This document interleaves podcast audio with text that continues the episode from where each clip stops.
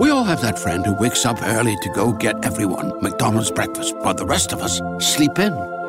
This is your sign to thank them. And if you're that friend, this is us saying thank you. Now get a sausage McMuffin, sausage biscuit, sausage burrito, or hash browns. Choose two for $2.50. Enjoy a large iced coffee for just $2. Price and participation may vary, cannot be combined with any other offer or combo meal, single item at regular price. Ba-da-ba-ba-ba.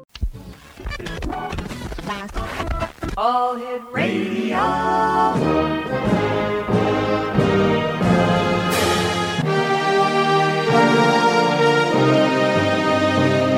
Welcome to the X Zone, a place where fact is fiction and fiction is reality. Now, here's your host, Rob McConnell.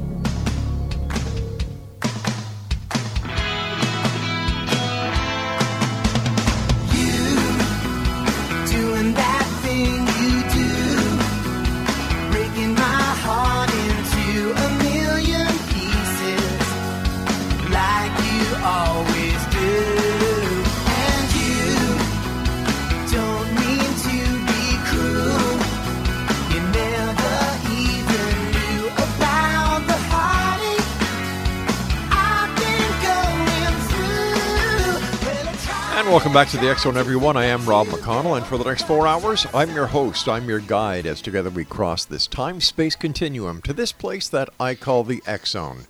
It's a place where people dare to believe and dare to be heard. It's a place where fact is fiction and fiction is reality. And the Zone comes to you Monday through Friday from 10 p.m. Eastern until 2 a.m. Eastern on the Zone Broadcast Network, Talkstar Radio Network, Mutual Broadcast Network, as well as Simul Radio and Simul TV. Now, if you'd like to um, send me an email, it's very simple xzone at xzoneradiotv.com. And uh, for the programming schedule for the Xzone Broadcast Network, which is 724 365, visit our website at www.xzbn.net. Exonation, my guest this hour is Dr. David Clarke, MD. He is the president of the Psychophysiologic Disorders Association. He is also assistant director at the Center for Ethics and clinical assistant professors of gastroenterology emeritus, both at Oregon Health and Science University in Portland, Oregon.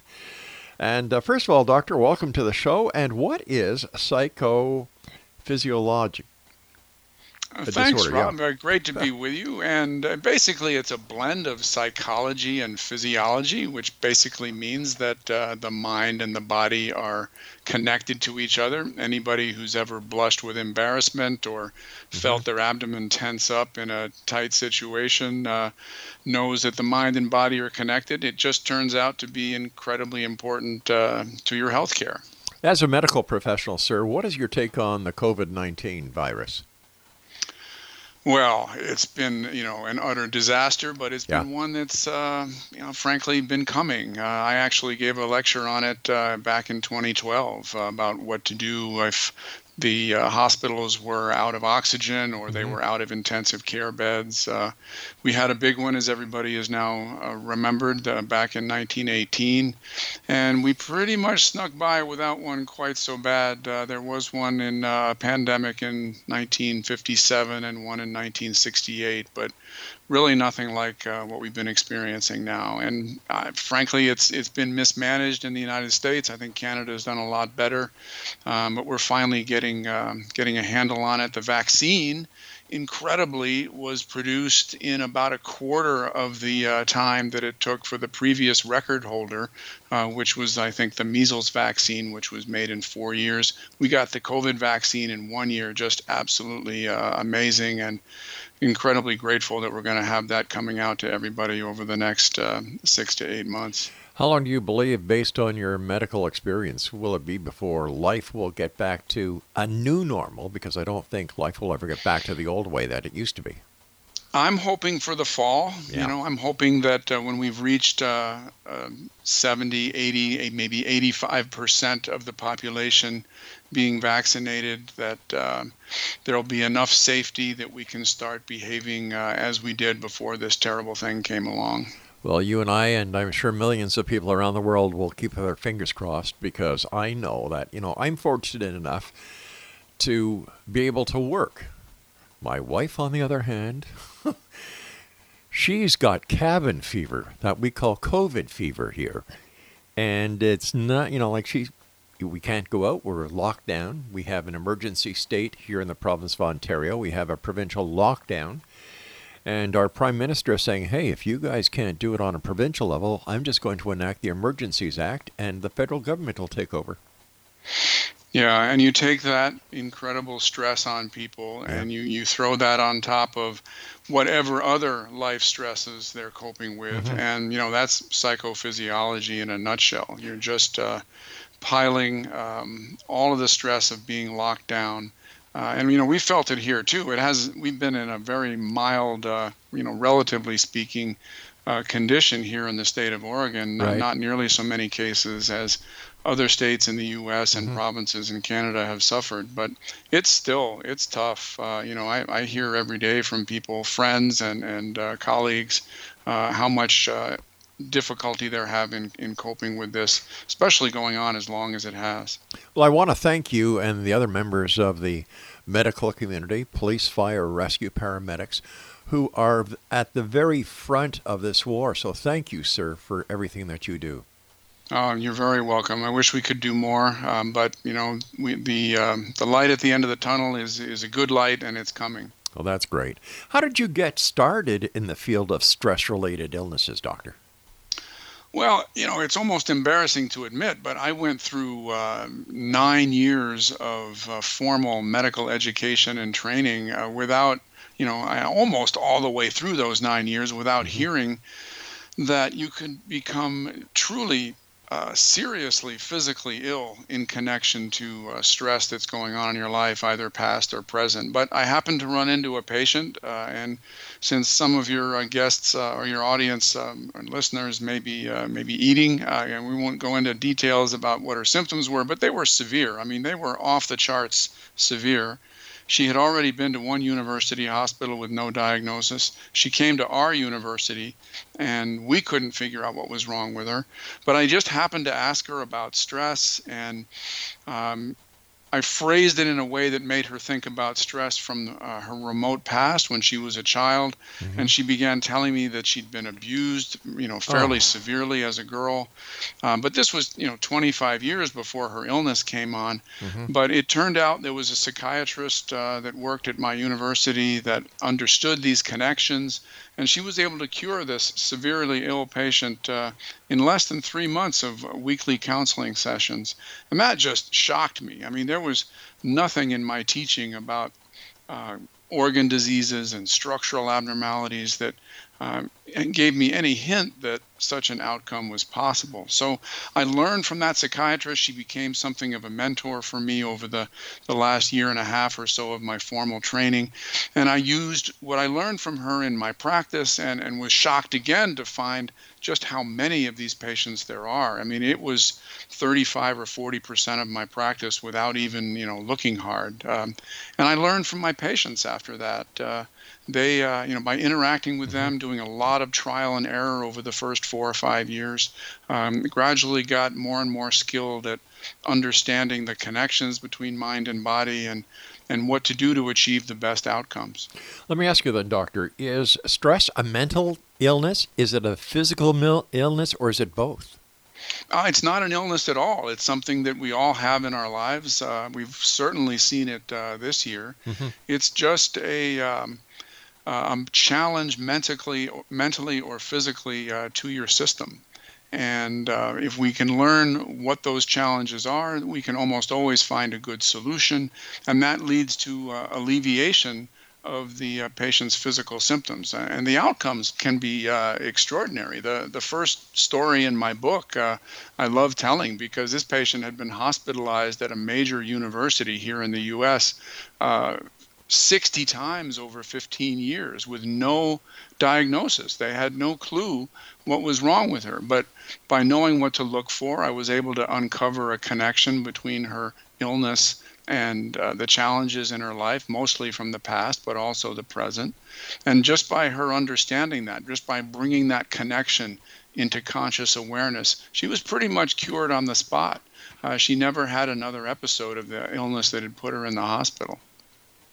Is stressful? Is is stress? Um, is it most? Oh, I'm trying to figure this how to say this. Is there any specific age group that stress is related to, or does it go right through the age spectrums? Yeah, it's through the age spectrum. I actually looked at that. I kept data on my own practice uh, mm-hmm. for many years, and um, the age distribution was everywhere from, you know, there was a kid who got stressed whenever it was his turn to be the pitcher on his baseball team, and it made his stomach hurt. Uh, and, you know, he was referred to me as a specialist because they couldn't figure out uh, why his stomach was hurting. It was only when I started asking him about when and where those pains took place that we made the connection. And then all the other end of the spectrum, one of my patients was 87 years old and she had been ill since she was age eight. Oh so 79 years of illness. Um, and you know, she did great. You know, once we under, uncovered the connection, this terrible, stressful event that happened to her when she was eight years old, and she was able to begin to uh, to think about that even at age 87. And she didn't get all the way better. She didn't have complete relief, but I would say probably 60 or 70 percent relief over the next couple of years. Is there one spe- what, in your opinion, what are the most prevalent causes of stress? Well, these these are again, they're all challenges to your system, either mental or physical, and it can be stress in your life at the moment, which mm-hmm. can be almost anything. Uh, you know, something in your workplace or in your marriage or uh, with your kids or your neighbors. Um, it can also be uh, many of my patients are the kinds of people that take care of everybody else in their world, um, but they don't quite find the time to put themselves on the list of people they take care of. So they're kind of on a treadmill all the time, uh, and they never really get off and, and take a break, and that can catch up with you. Uh, but the biggest shock uh, for me, the biggest shock in my medical education was finding out that stress when you were a child could make you ill as an adult. And sometimes, you know, with a long interval before mm-hmm. the illness manifested itself. As with the patient that I mentioned earlier. I mean, she'd been sexually abused as a girl up to the age of 12. Her illness didn't start till she was 35. And that turned out that that childhood stress factor, uh, which could be abuse, uh, but it could be, you know, a lot of other things as well. Um, that uh, were, were difficult for the person or knocked their self esteem down on a long term basis. Um, and those stresses uh, were present in well over half my patients.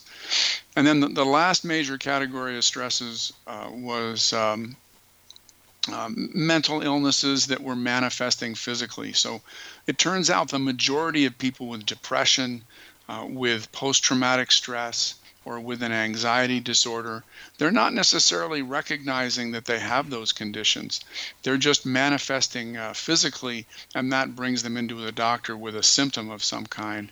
And they may not even know that they have uh, one of these mental health disorders uh, unless the doctor has been trained specifically dig into the underlying issues.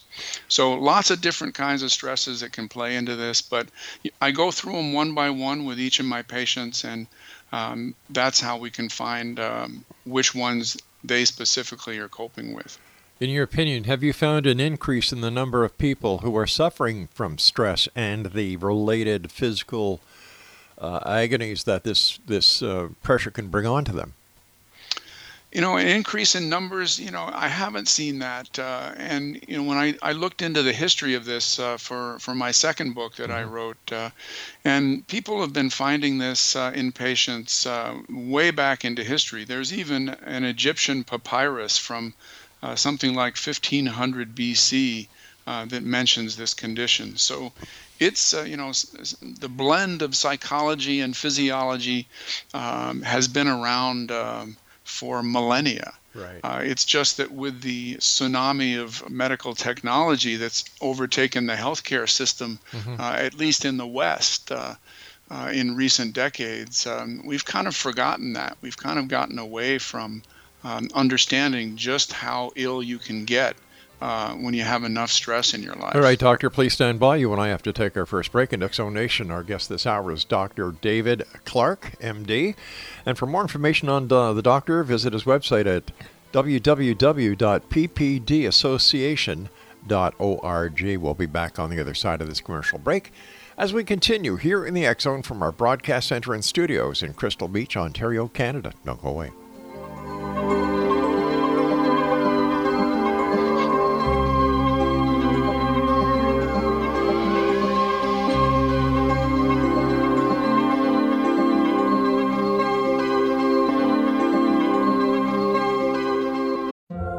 Have that friend who wakes up early to go get everyone McDonald's breakfast, while the rest of us sleep in. This is your sign to thank them. And if you're that friend, this is us saying thank you. Now get a sausage McMuffin, sausage biscuit, sausage burrito, or hash browns. Choose two for $2.50. Enjoy a large iced coffee for just $2. Price and participation may vary, cannot be combined with any other offer or combo meal, single item at regular price. Ba-da-ba-ba-ba. We all have that friend who wakes up early to go get everyone McDonald's breakfast, while the rest of us sleep in.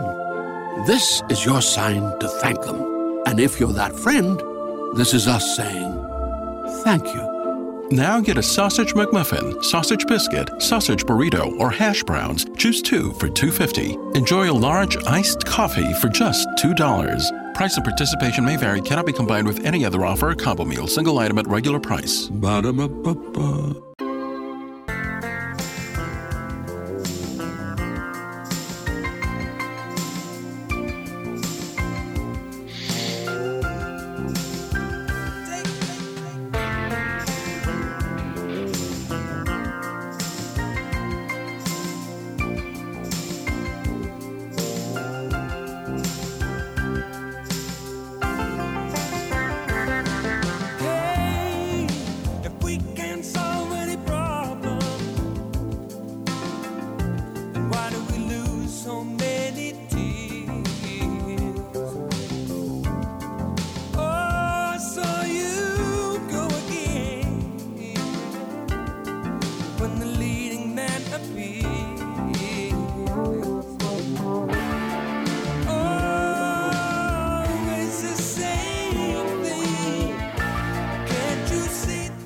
And welcome back, everyone. That's Paul Young with Every Time You Go Away. And um, if you'd like to listen to past episodes of the X Zone Radio TV show, visit www.xzoneradiotv.com. And of course, on the X Zone TV channel that is exclusive to Simul TV at www.simultv.com. And don't forget, Simul TV channel and the X Zone are all part of the new Atari system that'll be coming out to a retail store near you in the very near future, or you can go online and buy it. I believe it's going to be available on Amazon as well.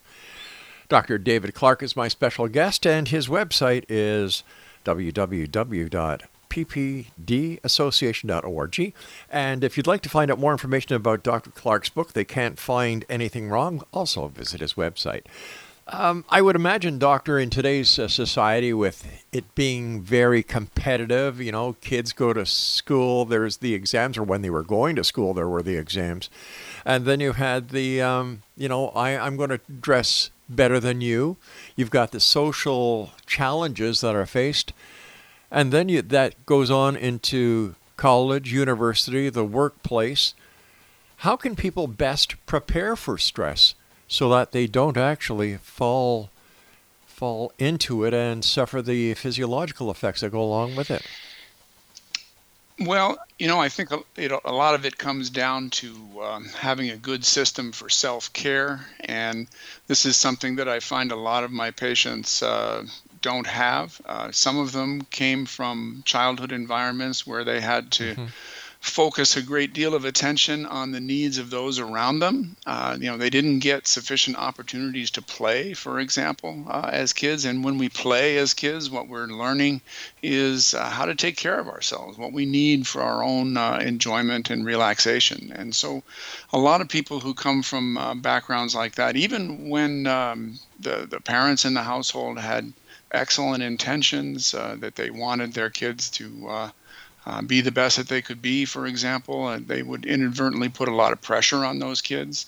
Uh, and so when you get to be an adolescent or an, a young adult, you may be so focused on uh, achieving goals or on taking care of uh, those around you uh, that you don't put yourself on the list of people you take care of. And so I try to teach people to, uh, you know, value themselves for one thing, to uh, look at their um, their experience as something that they successfully overcame through a lot of uh, uh, heroic perseverance in some mm-hmm. cases, and to think of themselves uh, as worthy of taking some time out uh, just to meet their own needs, to, to spend some time uh, in activity that has no purpose uh, but their own joy. And that turns out to be an essential human skill. Um, that if you can take, uh, ideally, say, a, an afternoon every week where you're just doing something that has um, uh, is the moral equivalent of finger paints for a four year old. You know, the, the four year old with finger paints doesn't care how many pictures per hour they yep. produce, they don't care about the quality of the work, they don't care who sees it. Uh, they just know they're having a blast. And as soon as it stops being a blast, they, they put it aside and they go on to something else uh, that they're going to enjoy doing. And we all need that. And uh, if people can incorporate something like that into their lives, um, it'll keep their stress level um, much lower than it would be otherwise. Let's put it that way. Doctor, what are some of the common symptoms people can uh, get from stress? Oh, you know, the list is virtually endless and it goes uh, literally from head to toe. I mean, mm. people can get migraines, they can get ringing in the ears, uh, almost any kind of headache, uh, neck pain, low back pain, you know, pain anywhere in the spine, visual disturbances, uh, trigeminal neuralgia, temporomandibular joint disorders, that's in the jaw, uh, and the trigeminal is in the face, uh, difficulty swallowing, uh, numbness and tingling, joint pains, uh, chest pain, chronic cough, uh, irritable bowel syndrome, fibromyalgia, pain in the female pelvis, pain in the genitalia for either gender. Um, it, it's uh, the, the only common denominator is that my patients tend to get uh, more than one symptom at a time and the symptoms have a tendency to move around from place to place. They don't always do that, and some people do have just one symptom, um, but there is a tendency for uh, migrating symptoms and for multiple symptoms, uh, symptoms that go on for long periods of time. Um, you know, and it's 35 or 40 percent of um, most primary care medical practices. So, uh, not only is the range of symptoms uh, quite large, but the, the number of patients is quite large as well. So, are any of these symptoms life threatening? The only really life threatening um, aspect of this is if you get so depressed you think of killing yourself. And that's not you know an unusual problem uh, in this population if people don't get the attention that they need. Uh, the the symptoms of severe depression can manifest primarily uh, in a physical way with a physical symptom like one of the ones I just mentioned. Right. But if you come to your doctor and they don't know to ask about you know, are you um, losing your energy level? Have you had uh, loss of interest in activities you used to enjoy? Uh, are you not sleeping well? Is your appetite off? Have you been thinking your your life is has no purpose or is not worth living? Uh, it's critically important to ask those questions of people so that you can uncover that they're depressed. Because many of the patients, if you ask them the the simple, straightforward question, "Do you feel depressed?" they will say no they might admit to being frustrated or mm-hmm. exasperated or stressed out. They might tell you that their physical symptoms have got them at the end of their rope. You'll hear things like that commonly, but they may flat out deny uh, feeling depressed. So you have to dig into some of these other symptoms that commonly accompany depression uh, to make sure that you uh, uncover that. Because uh, there's a there's a well-known statistic that many people who have successfully died by suicide have visited their doctor within the previous month, and very likely the visit would have you know, if the doctor had known what to ask, would have uncovered the issues that were going on and, and been able to prevent uh, that suicide in many cases. So, how would one, especially you, sir, since you're an expert in the field, how do you successfully treat stress related illnesses then? Well, it starts with uncovering the particular stress or stresses that the patient is suffering from, and then we go from there. So, if it's a stress that's in your life at the moment, and we can connect that with the uh, person's symptoms, mm-hmm. that gets them started working on um, a solution. So, for example, if you had an abusive parent and you're still interacting with that parent uh, in the present day, uh, and you and you realize that your physical symptoms are linked to interacting with that person, um, then that that's going to motivate you to set some boundaries so that uh, your interactions that are harmful to you with that person will be less. Um, if it's a childhood stress, um, you know, psychotherapy is often called for, but we've we've got a lot of books out there now that are um, based on scientific evidence that can give people a lot of insight in overcoming um, that particular issue.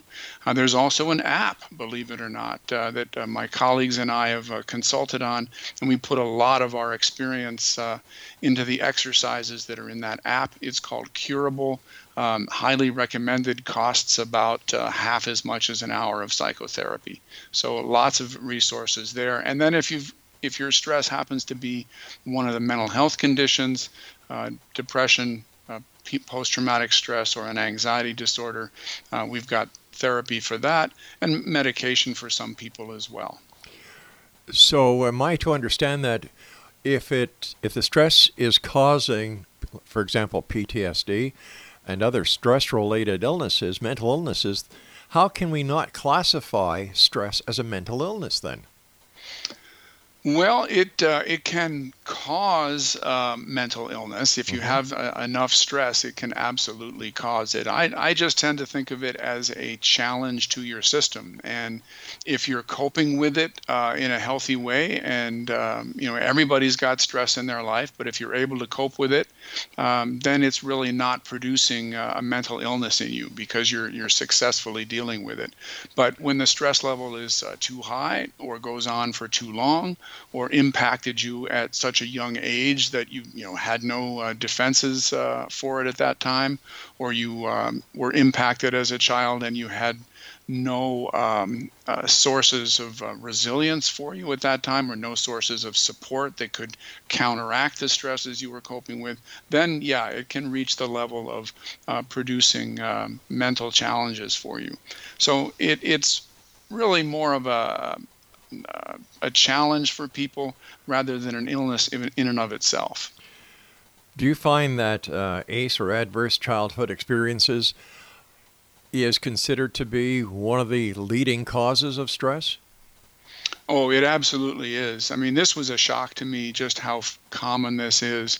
Uh, the original ACE study was published in 1998, and they found that actually a majority of the population had at least one ACE, and out of the 10 that they um, studied and that they searched for in their population, and they, they studied 18,000 people. So this was a, uh, very large uh, and impressively done study. They found that one in six people had four or more of these adverse childhood experiences uh, in their background.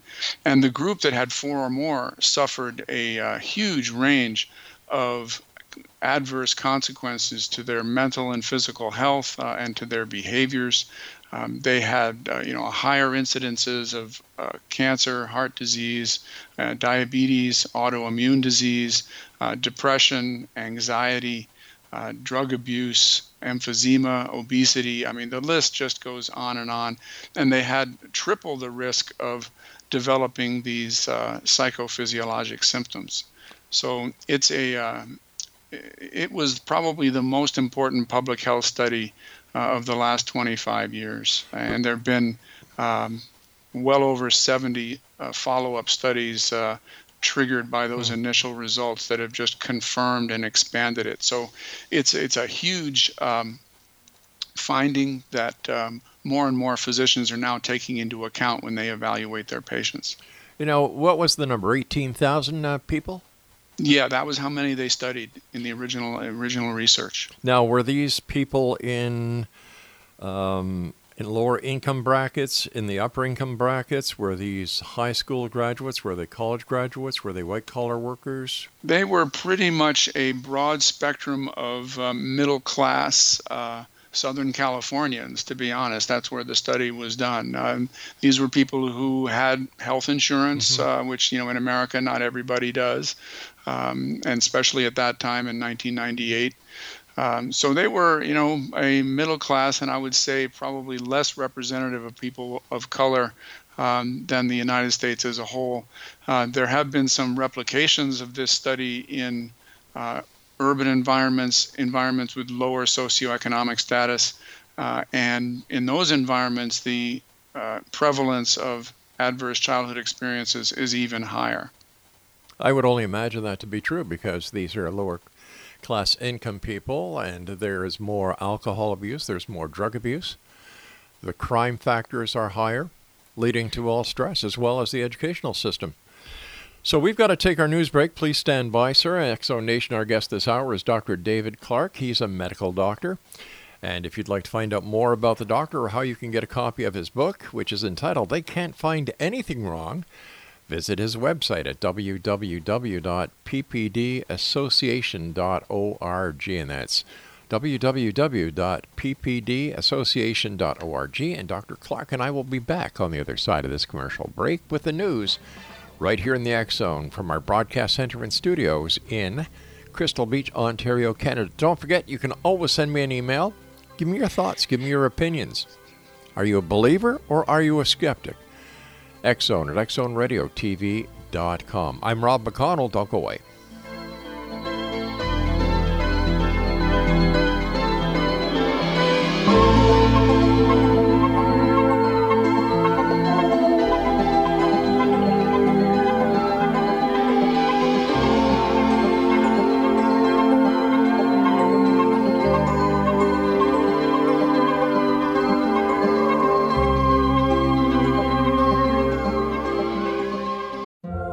That friend who wakes up early to go get everyone McDonald's breakfast while the rest of us sleep in.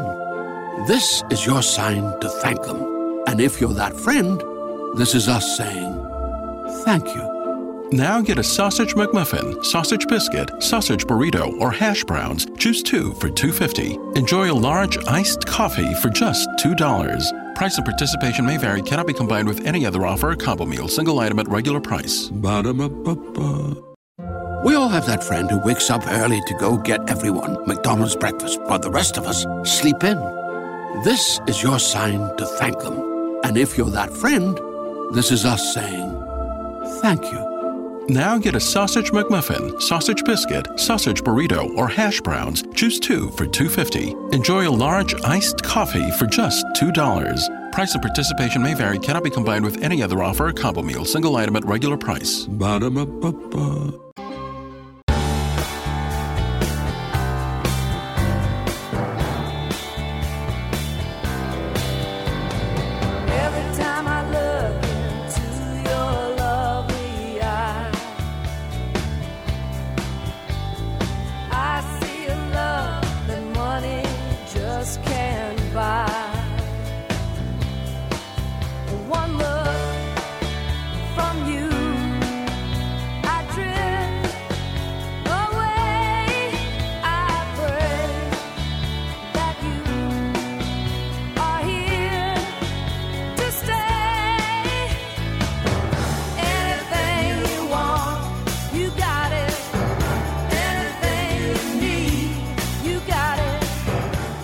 www.ppdassociation.org is our website for our guest this hour, and we're talking to Dr. David Clarke.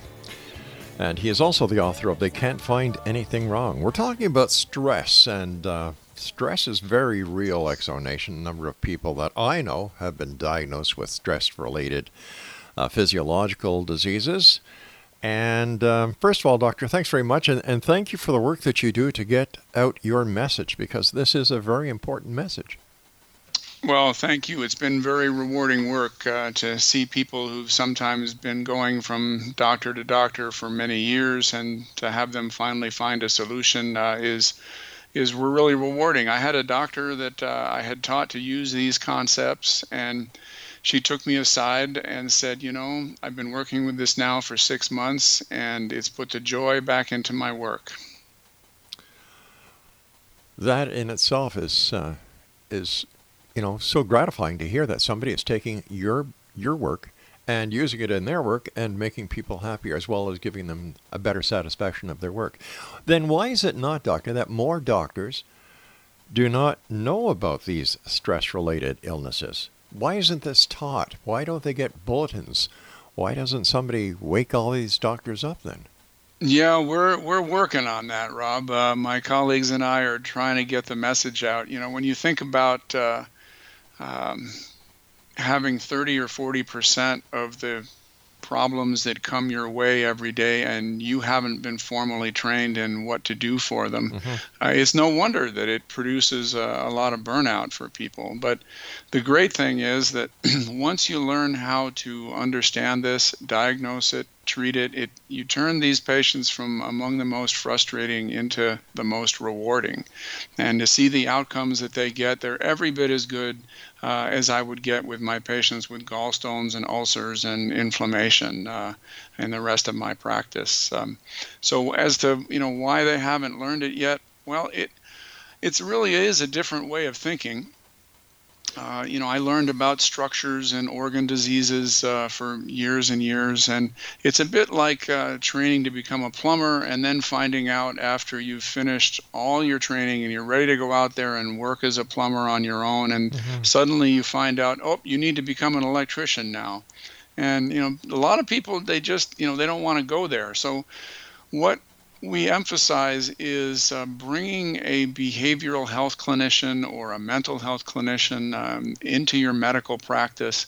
You know, maybe one of those people to every three or four or five uh, medical doctors, uh, so that there can be an interaction, so that they can provide uh, the support that you need to to take over. When you uncover a psychological can of worms, you want somebody who knows what they're doing to uh, pick up that ball and help the patient with it. So, having a uh, an, what we call an integrated practice, where you've got both the mind and the body in the same building at the same time, uh, ready to call on them when you need it, um, that turns out to be the model that works the best. And I think once people start seeing that, um, they're going to um, be a lot more enthusiastic about this approach the fact that these people go to doctor to doctor to doctor without getting the proper diagnosis, it's costing them money, it's costing the insurance companies money, it's costing the government money. Would this not be more advantageous if the doctors, the insurance companies, and the government got together and did a, a total program to not only enlighten the public, but enlighten the, uh, the medical community as well? You are absolutely right. It is costing a fortune. Yeah. I still remember one gentleman I saw who'd been suffering abdominal pain for 55 years. and him. I saw him back in the days when we didn't have the electronic medical record that we do today. Mm-hmm. And he came with his uh, paper chart uh, from the files, and it was volume three. Uh, it was eight centimeters thick and it was full of diagnostic tests and, and trials of different kinds of treatments, uh, none of which had done him a darn bit of good. Uh, it turned out that, uh, as with so many of my patients, he'd been physically abused as a boy. Uh, I sent him, and so, so, much so that he ran away from home at 15 and never came back, never saw his dad again, who was the principal abuser. Um, I sent him off to a, um, a class that we had for uh, adults who'd been abused as children. It was two hours hours a week for eight weeks. By the end of the eight weeks, he had no more symptoms. Um, you know, and but just you know, as you pointed out, just think of the amount of money that is represented in that eight centimeter thick chart, and that was only volume three. So yeah, we're uh, we're hoping that the at least in the U.S. the system will change from uh, paying all of us um, by the procedure that we do to people, and instead paying us to take care of a population of patients. So give us a lump of money and help us to uh, take care of those patients, give them the best health that we can uh, for that lump of money. And we're going to find our way to this work because we get the best outcomes for people's health, and we do it uh, in the much uh, cheaper pathway. Do you believe the new administration in the U.S. is going to have, take any part of this? Yes, I do. I, think that um, Mr. Biden and uh, his healthcare administrators um, are going to uh, resume uh, moving in this direction uh, where we stop paying uh, for uh, individual procedures that we do to people because you know wh- whatever you pay for you're going to get more of it uh, you know we've had uh, an explosion uh, for example of the number of spine surgeries that's, that's being done to people over the last 20 years even though we've also had an explosion in the amount of research that shows that most of those surgeries don't do people any good. You know that kind of thing has to stop and i think uh, people are uh, finally coming to their senses and uh, are making the shift in how healthcare is paid for in the U.S. that's going to bring that about. So yeah, I'm optimistic. It's moving uh, at a glacial pace, but uh, sometimes glaciers can pick up speed. Why why were there more spinal operations?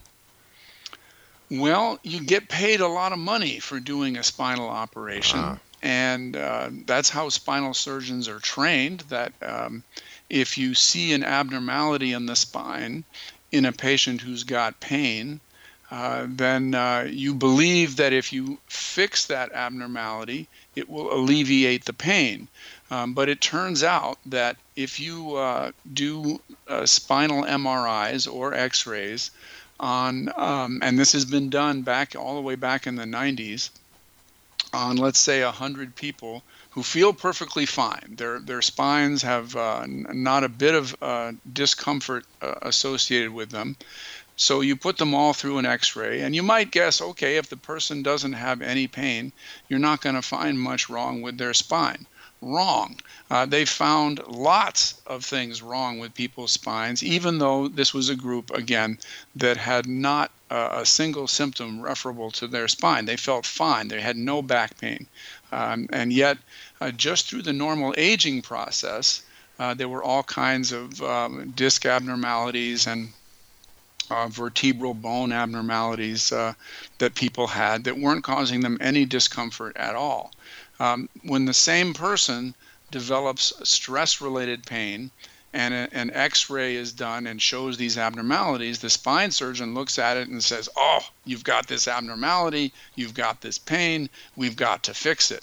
Well, one of my colleagues um, was so disappointed by the outcomes of doing that, uh, and he'd heard about this psychological approach. Um, he started putting his patients through a psychological program that he called prehabilitation. Um, clever name. And Yes. he they worked with a psychologist, hoping that the sur- the surgical outcomes would then be better. Well, to his surprise, the psychologist was curing his patients right and left, and most of them never needed any surgery. So this is just one doctor that is doing this. How many other doctors are doing this? Uh, you know, doing the same psychological profile prior to surgery compared to the number of doctors who just hear the patient say they're in pain, they look at an X-ray or an MRI and see something that, that could be interpreted as the, the the cause of the pain, and put the patient through a very expensive spine surgery with a very long rehab attached to it. Yeah, and with a very poor outcome attached Yeah. to it. The, the percentage of people that uh, experience improvement from that surgical process uh, is just unconscionably low. And unfortunately, there, at least in the spine surgery world, very, very few uh, clinicians are uh, are following this approach. But it's it's growing uh, in other areas, and surprisingly, it's not the big academic centers uh, that are doing this. Uh, what I'm finding is that it's smaller communities, places where um, if you will, the clinicians are, are closer to their patients, where they know them personally because they, they all live in, in relatively small communities, or Right. uh, at least not the you know the big cities, um, where they have maybe a little more time uh, to spend uh, talking to their patients, um, and that's that's where I see it happening. Albany, New York, um, a small town. Uh, I'm trying uh, Temple, Texas. Uh, um, uh, another town in Eastern Oregon. I'm uh, I'm sorry, um, western Colorado that I'm, I'm blocking on, but uh, you know a number of communities around the United States that are not quite as large.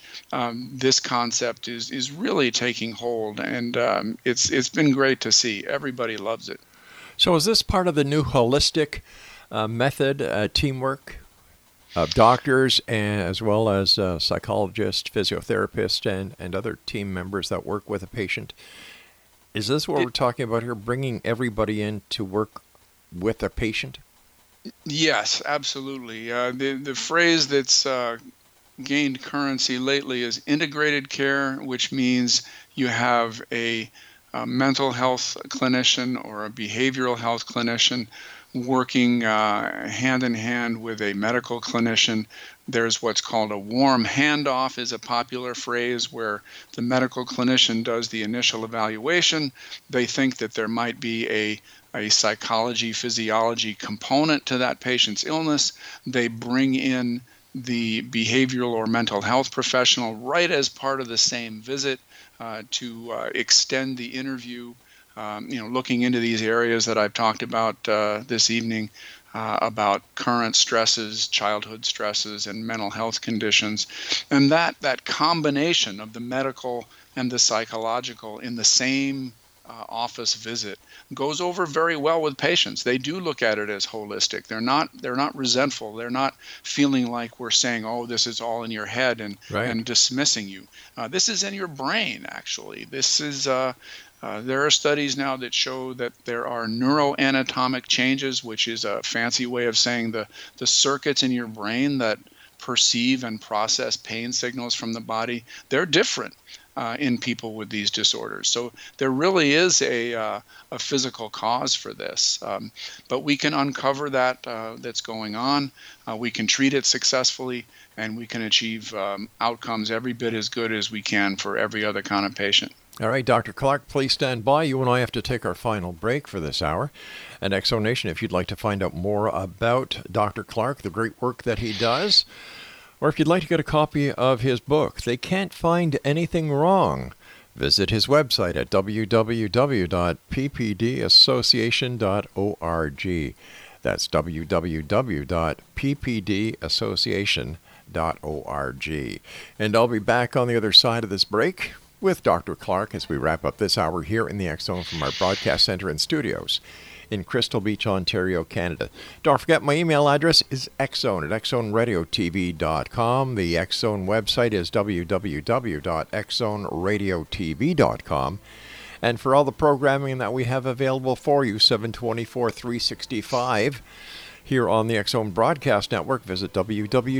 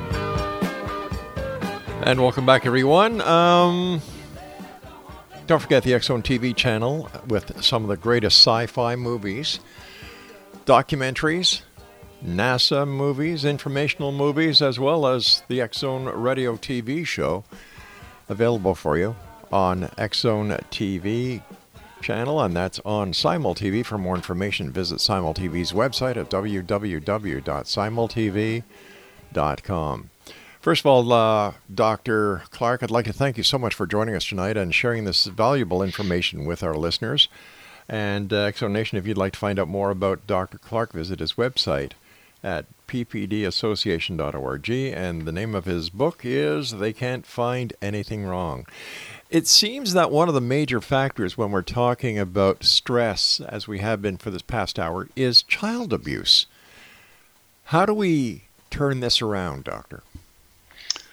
Yeah, it's a great question. Um, the common denominator that I find um, in my patients who've suffered adversity in childhood is that a couple of things. Number one, their self esteem is usually knocked down on a long term basis, and abuse can certainly do that. But some of my patients say, No, I wasn't abused, but when you talk to them for a while, you find that nothing they ever did was good enough for their parents. You know, they could you know run through a brick wall and the parents sure. uh, wouldn't praise them for doing it uh, and over a, a, period of time that just made them feel like second rate human beings um, so there's there's quite a range of different uh, treatments of children that can end up with long-term consequences um, what i ask my patients to um, think about is um, if uh, they were a butterfly on the wall of their childhood home and they had to watch a child that they care about growing up exactly as they did, um, how would that make them feel? Would they be happy with that? Would they be okay with that? Or would they be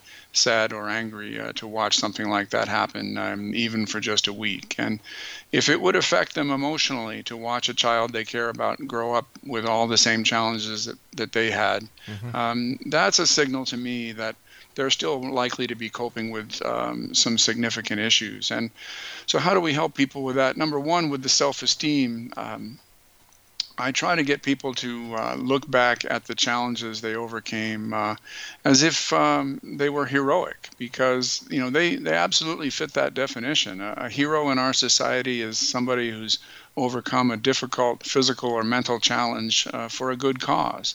And my childhood stress survivors uh, have done exactly that. And if they can think of themselves as heroic, uh, which they should because they've earned it, um, then you know that begins a 180 degree flip in their self-image that can be a, a key foundation uh, for their personal growth um, from that point onwards. And it it also helps them enormously with their their present day relationships. Um, if they're, for example, in a bad marriage or they're uh, they're dating somebody uh, who's treating them uh, with less than full respect, uh, mm-hmm. once they start thinking of themselves as heroic, um, it can help them to recognize that they deserve better and either that person needs to change their the person they're in a relationship with needs to change their behavior or uh, my patient is going to move on because they no longer feel um, uh, that they deserve to be treated that way. So that's really important. Um, another aspect of overcoming the long-term impact of ACEs is to get people to take more time in self-care to uh, set aside more time for their own joy. And and that goes hand in hand with the self-esteem. Once mm-hmm. you feel like you are a worthy human being, um, you're going to feel more deserving of taking time for yourself. So those two things uh, work together. There's there's more to it than sure. that, obviously, but those are those are fundamental. But how do we how do we get ahead of the curve? You know, I understand that these are patients who are coming to see you. You're making the diagnosis. You're helping them. How do we get to the root cause of child abuse? So that they don't have to suffer from these kind of stresses, so they don't have to suffer from these physiological disorders? Yeah, it's a, um, a key question, and we certainly need to put more resources um, into our uh, child care and protective services uh, resources. Um, from my perspective, working primarily with adult patients, mm-hmm. Um, I try to get them to um, treat their own children uh, in a different way, uh, not to uh, lean on them quite so hard, to be a, a base of support uh, for them whenever possible, so right. that we can break the cycle. So that uh, you know, so often uh, a child who is abused by a parent, well, that parent was themselves abused, and the parent before that, and it, I've seen um, you know this. Um, explained in, in a number of generational situations that I've been involved in where I've I've seen that it goes back in the history of that family. And so what I try to do is is break the cycle, um, help parents to do uh, a better job with their own kids so that um, it won't keep on going, echoing down through the generations. Would it not be worthwhile getting a hold of the educational community as well and giving them the statistics, your findings, so that they could actually make a change in their curriculum to include these uh, these preventative measures so that if there are things going on at home that this could be caught at an earlier stage and these children could be could be taken care of can be helped. Yeah you're absolutely right robin. And the schools are uh, you know they've always been aware of this to an extent, but I don't think they were aware of the uh, the full amount of this that was going on. If you take a, a 2,000 student uh, high school, for example, we're talking about 300 of those students have experienced sexual abuse um, prior to the age of 15.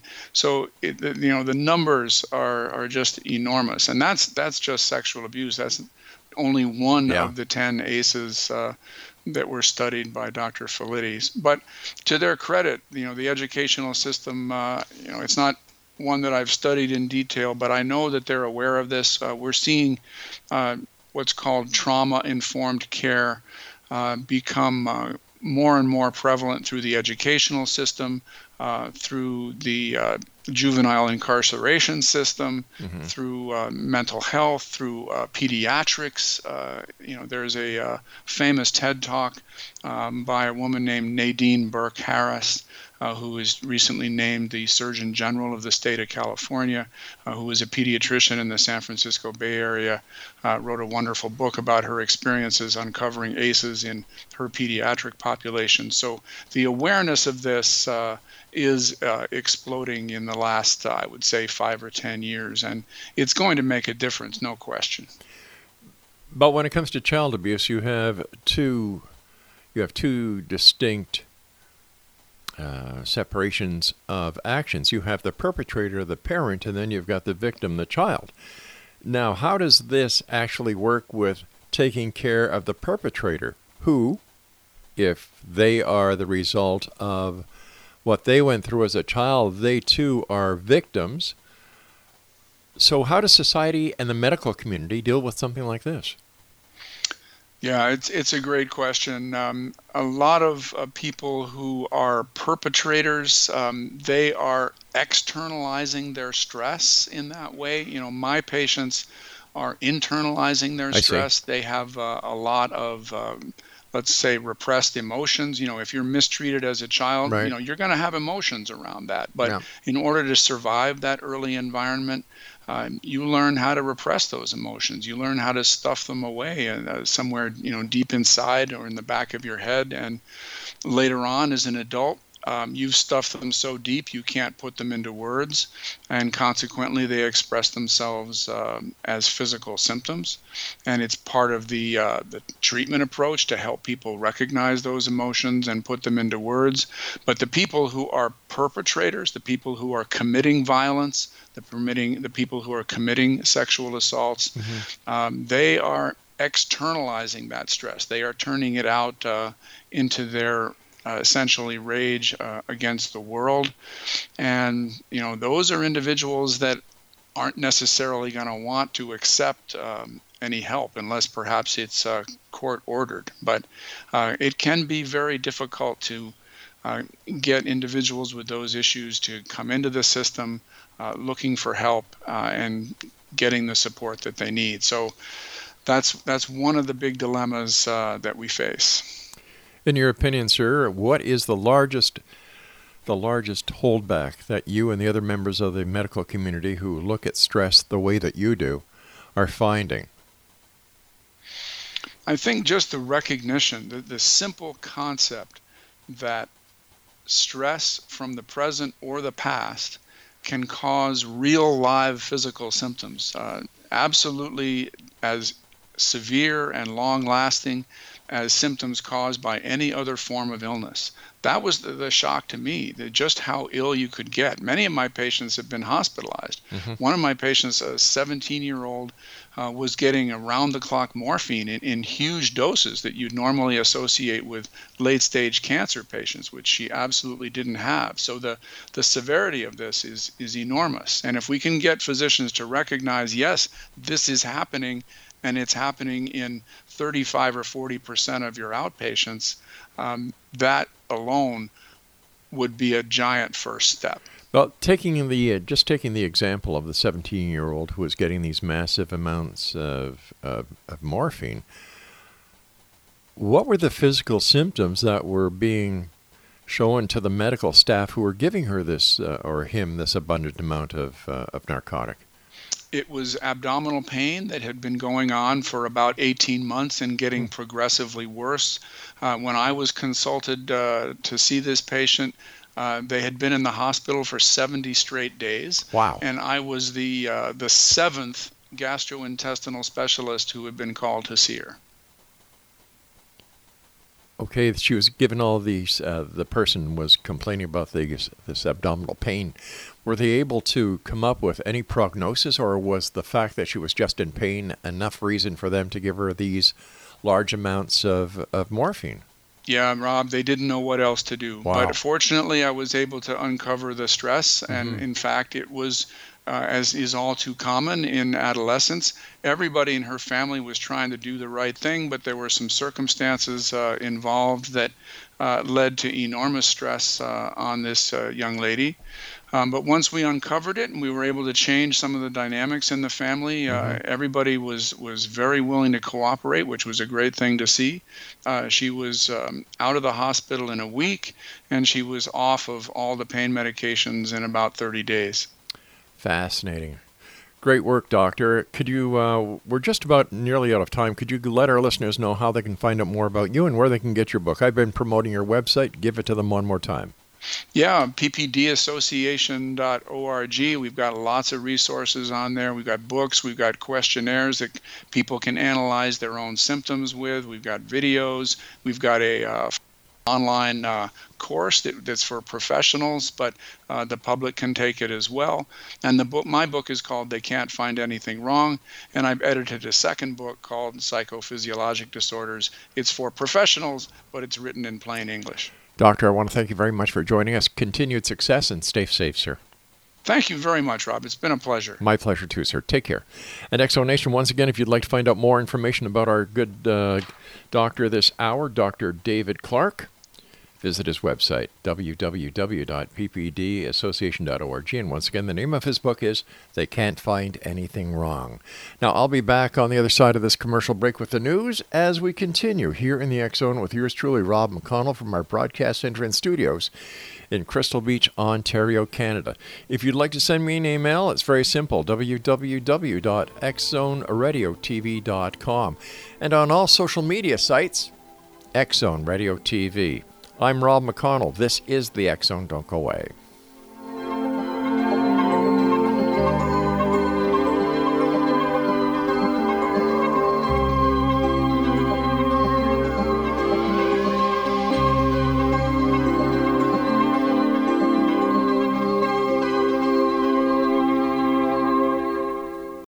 We all have that friend who wakes up early to go get everyone McDonald's breakfast, but the rest of us sleep in. This is your sign to thank them. And if you're that friend, this is us saying thank you. Now get a sausage McMuffin, sausage biscuit, sausage burrito, or hash browns. Choose two for $2.50. Enjoy a large iced coffee for just $2. Price and participation may vary, cannot be combined with any other offer or combo meal, single item at regular price. Ba-da-ba-ba-ba.